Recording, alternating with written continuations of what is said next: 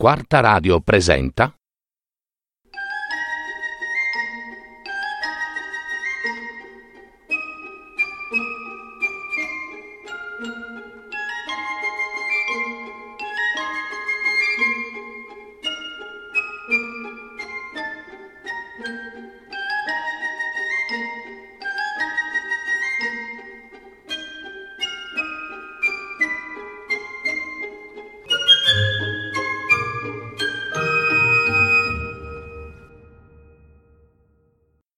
Il cuore rivelatore, un racconto di Edgar Allan Poe, adattamento e messa in voce di Gaetano Marino.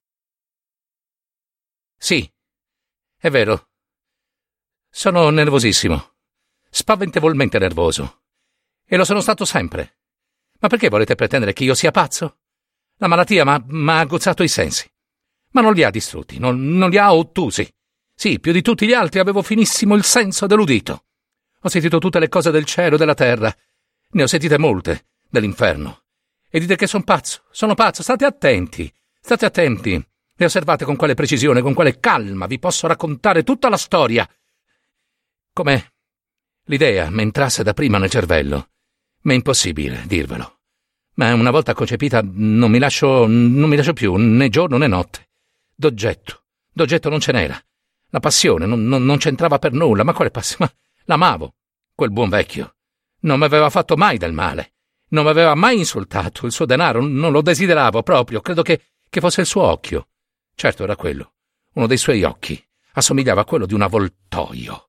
Un occhio blu pallido, con sopra una macchia.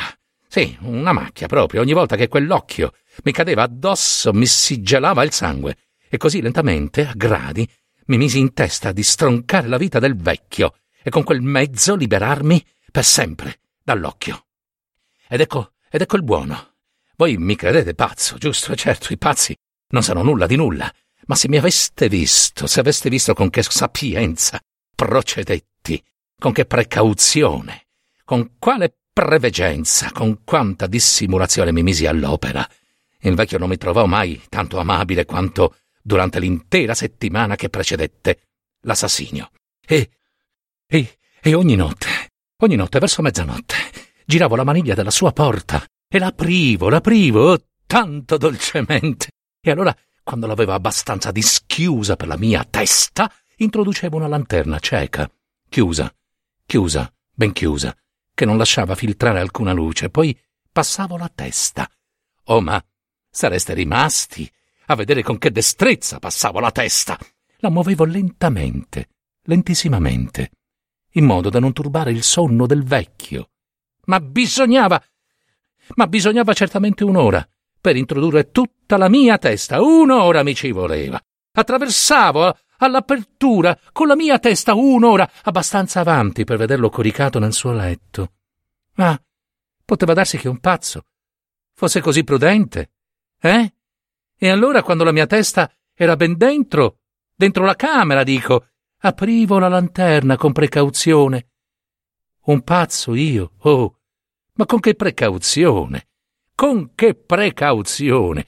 Perché la cerniera? Eh, che fa la cerniera? Stride, strideva, e l'aprivo giusto quanto bastasse perché un filo impercettibile di luce andasse a cadere sull'occhio d'avvoltoio. Proprio occhio d'avvoltoio. E questo l'ho fatto sentire sette lunghe notti, sette lunghe notti, ogni notte a mezzanotte precisa, ma trovai sempre l'occhio, quell'occhio chiuso. E così mi fu, mi fu impossibile mandare ad effetto il divisamento. Il divisamento proprio perché non l'avevo con quel povero occhio, ma con quel suo cattivo occhio. E ogni mattina, allo spuntare del giorno, mentre francamente in camera sua gli parlavo coraggiosamente, chiamandolo a nome con un tono cordiale e informandomi come avesse passata la notte. Mi pare, eh, che avrebbe dovuto essere un vecchio molto profondo, se avesse pur sospettato che ogni notte, proprio a mezzanotte, l'esaminavo mentre dormiva. L'ottava notte fui ancora più cauto nell'aprire la porta. La lancetta piccola d'un orologio si, si muove più presto di quel che non facesse la mia mano. Giammai, prima di quella notte, Avevo sentito tutta la potenza delle mie facoltà, della mia sagacia. Potevo, po- potevo appena appena contenere le mie sensazioni di trionfo. Pensare che ero là, aprendo la porta a poco a poco, e che lui non si sognava neppure le mie azioni, i miei pensieri segreti. A quell'idea mi lasciai sfuggire un piccolo riso e forse mi sentii perché si riscosse d'un tratto sul letto come se si sorvegliasse. Scommetto che poi. Sì, lo so. Sì, sì, sì, voi pensate che allora io mi ritirassi, ma no, cari miei, che mi ritirassi. la sua camera era nera come la pece, tanto erano fitte le tenebre perché le imposte erano accuratamente chiuse per paura dei ladri, e sapendo che non poteva vedere quella piccola apertura della porta, continuai a girarla ancora, ancora, piano, piano, a poco a poco. Avevo passato la testa ed ero al punto d'aprire la lanterna quando il pollice mi scivolò sulla serratura di latta il vecchio si rizzò sul letto gridando Chi è là? Rimasi completamente immobile e non dissi niente. Per un'ora intera non mossi un muscolo e durante tutto quel tempo non lo sentì ricoricarsi. Stava sempre a sedere in ascolto, proprio come avevo fatto io per intere notti. Ad un tratto intesi un fievole gemito e riconobbi che era il gemito di un terrore mortale. Non era un gemito di dolore o di affanno, no, no, no, no, era il rumore sordo e soffocato che si levava dal fondo di un'anima sopraffatta dallo spavento. Oh, io lo conoscevo bene quel rumore. Per molte notti, a mezzanotte precisa, mentre che tutti, tutti dormivano, era scaturito dal mio proprio seno, traversando con la sua eco spaventosa i terrori che mi travagliavano. Lo conoscevo bene, ripeto. Sapevo quel che provava il povero vecchio e avevo pietà di lui, quantunque avessi la gioia nel cuore. Sapevo che era rimasto sveglio fin dal primo piccolo rumore, quando s'era rivoltato nel letto i suoi timori erano andati sempre crescendo, s'era sforzato di persuadersi che erano senza ragione, ma non aveva potuto. S'era detto a se stesso non è altro che il vento del camino. Non è che un sorcio che attraversa il soffitto, oppure è semplicemente un grillo che ha mandato il suo grido. Sì, egli si è sforzato di fortificarsi con quelle ipotesi, ma tutto è stato vano, tutto vano perché la morte che s'avvicinava era passata dinanzi a lui con la sua grande ombra nera e così aveva avviluppata la sua vittima. Ed era l'influenza funebre dell'ombra inavvertita che gli faceva sentire, quantunque non vedesse e non udisse niente, che gli faceva sentire la presenza della mia testa nella camera. Quando ebbi aspettato un bel pezzo, pazientemente, pazientissimamente direi, senza sentirlo ricoricarsi, mi risolvetti a schiudere un po' la lanterna, ma così, poco, poco, quasi nulla, nulla, un po', pochino.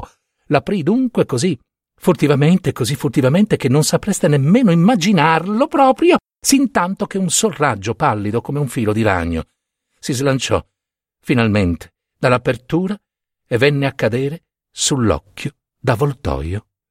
Era aperto, spalancato, ed io entrai, in furore, appena l'ebbi visto. Lo vidi nettamente, tutto d'un blu opaco ricoperto d'un velo orribile che mi ghiacciava il midollo nelle ossa. Ma non potevo vedere che quello della faccia e della persona del vecchio, perché avevo diretto il raggio come per istinto precisamente sul luogo maledetto, e ora non v'ho già detto che quel pretendente per una pazzia non è che una ipercuratezza. Forse, no? I miei sensi? Sì, dico i miei. Ora vi dirò. Mi giunse agli orecchi un rumore sordo, soffocante, frequente, simile a quello di un orologio avvolto nel cotone. Quel suono lo riconobbi. Sì, quel suono proprio, subito, anche quello. Era il battito del cuore. Quello del vecchio, non il mio, il suo, ebbe virtù d'accrescere il mio furore come il battere d'un tamburo che porta all'esasperazione il coraggio del soldato. Ma riuscì ancora a contenermi e rimasi lì senza muovermi. Badavo a mantenere il raggio dritto sull'occhio. Nello stesso tempo, la carica infernale del cuore batteva più forte, diventava sempre più precipitata e ad ogni istante sempre più forte. Il terrore del vecchio doveva essere estremo. Quel battito, dico, diventava sempre più forte di minuto in minuto. M- mi state attenti, eh? Ci siete? V'ho detto che ero nervoso. E infatti lo sono. E allora nel pieno cuore della notte, tra il silenzio pauroso di quella vecchia casa, un sì strano rumore mi mise addosso un terrore indicibile, irresistibile. Potei contenermi e restare calmo ancora qualche minuto, ma il battito diventava sempre più forte, sempre più forte. Eh, doveva star per scoppiare quel cuore ed ecco che una nuova angoscia si impadronì di me. Il rumore poteva essere udito da qualche vicino. Qualche vicino, sì. L'ora del vecchio era venuta. Con un grandurlo aprì bruscamente la lanterna e mi slanciai nella camera. Non mandò che un grido, uno solo.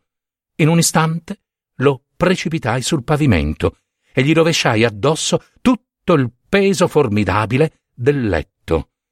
Allora sorrisi di gioia, vedendo il mio affare così a buon punto, ma per alcuni minuti il cuore batte con un suono velato, che però non mi diede alcuna angustia, non, non lo si poteva sentire attraverso al muro. Finalmente, dopo un po', decrebbe, si affievolì, si smorzò, si spense.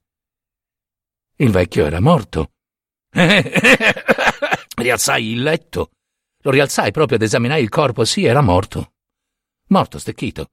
Gli misi la mano sul cuore e ve la tenni per parecchi minuti. Nessuna pulsazione. Era morto, stecchito.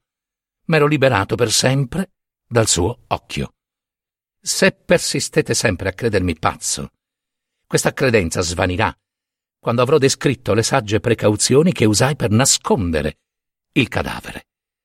La notte avanzava ed io lavorai vivamente, vivamente proprio, ma in silenzio.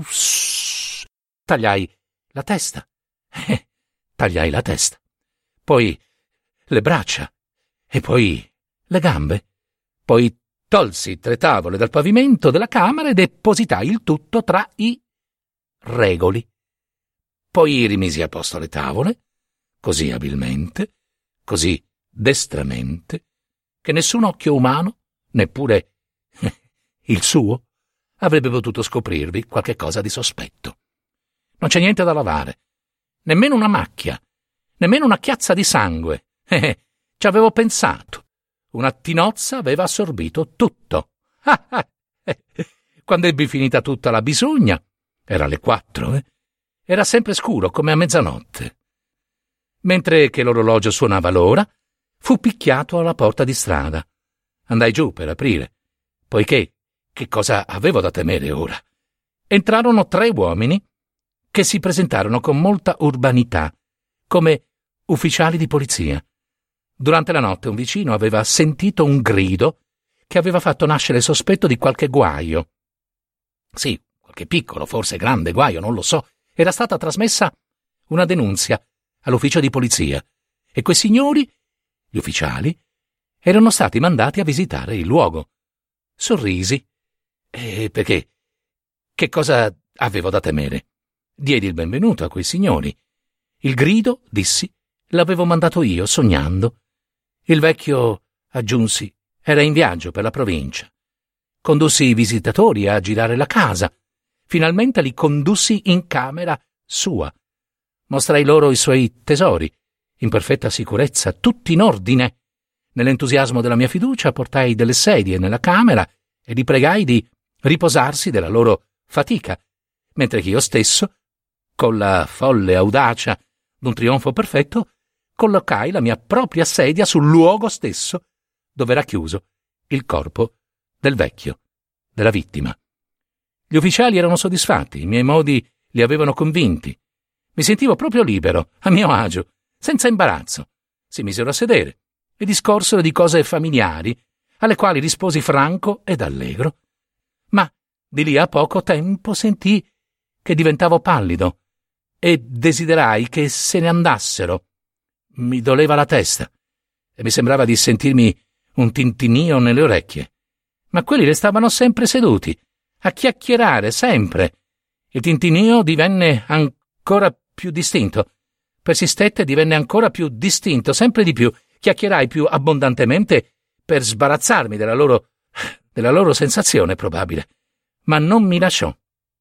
Prese un carattere del tutto deciso, tanto che. che alla fine m'accorsi che il rumore non era dentro le mie orecchie.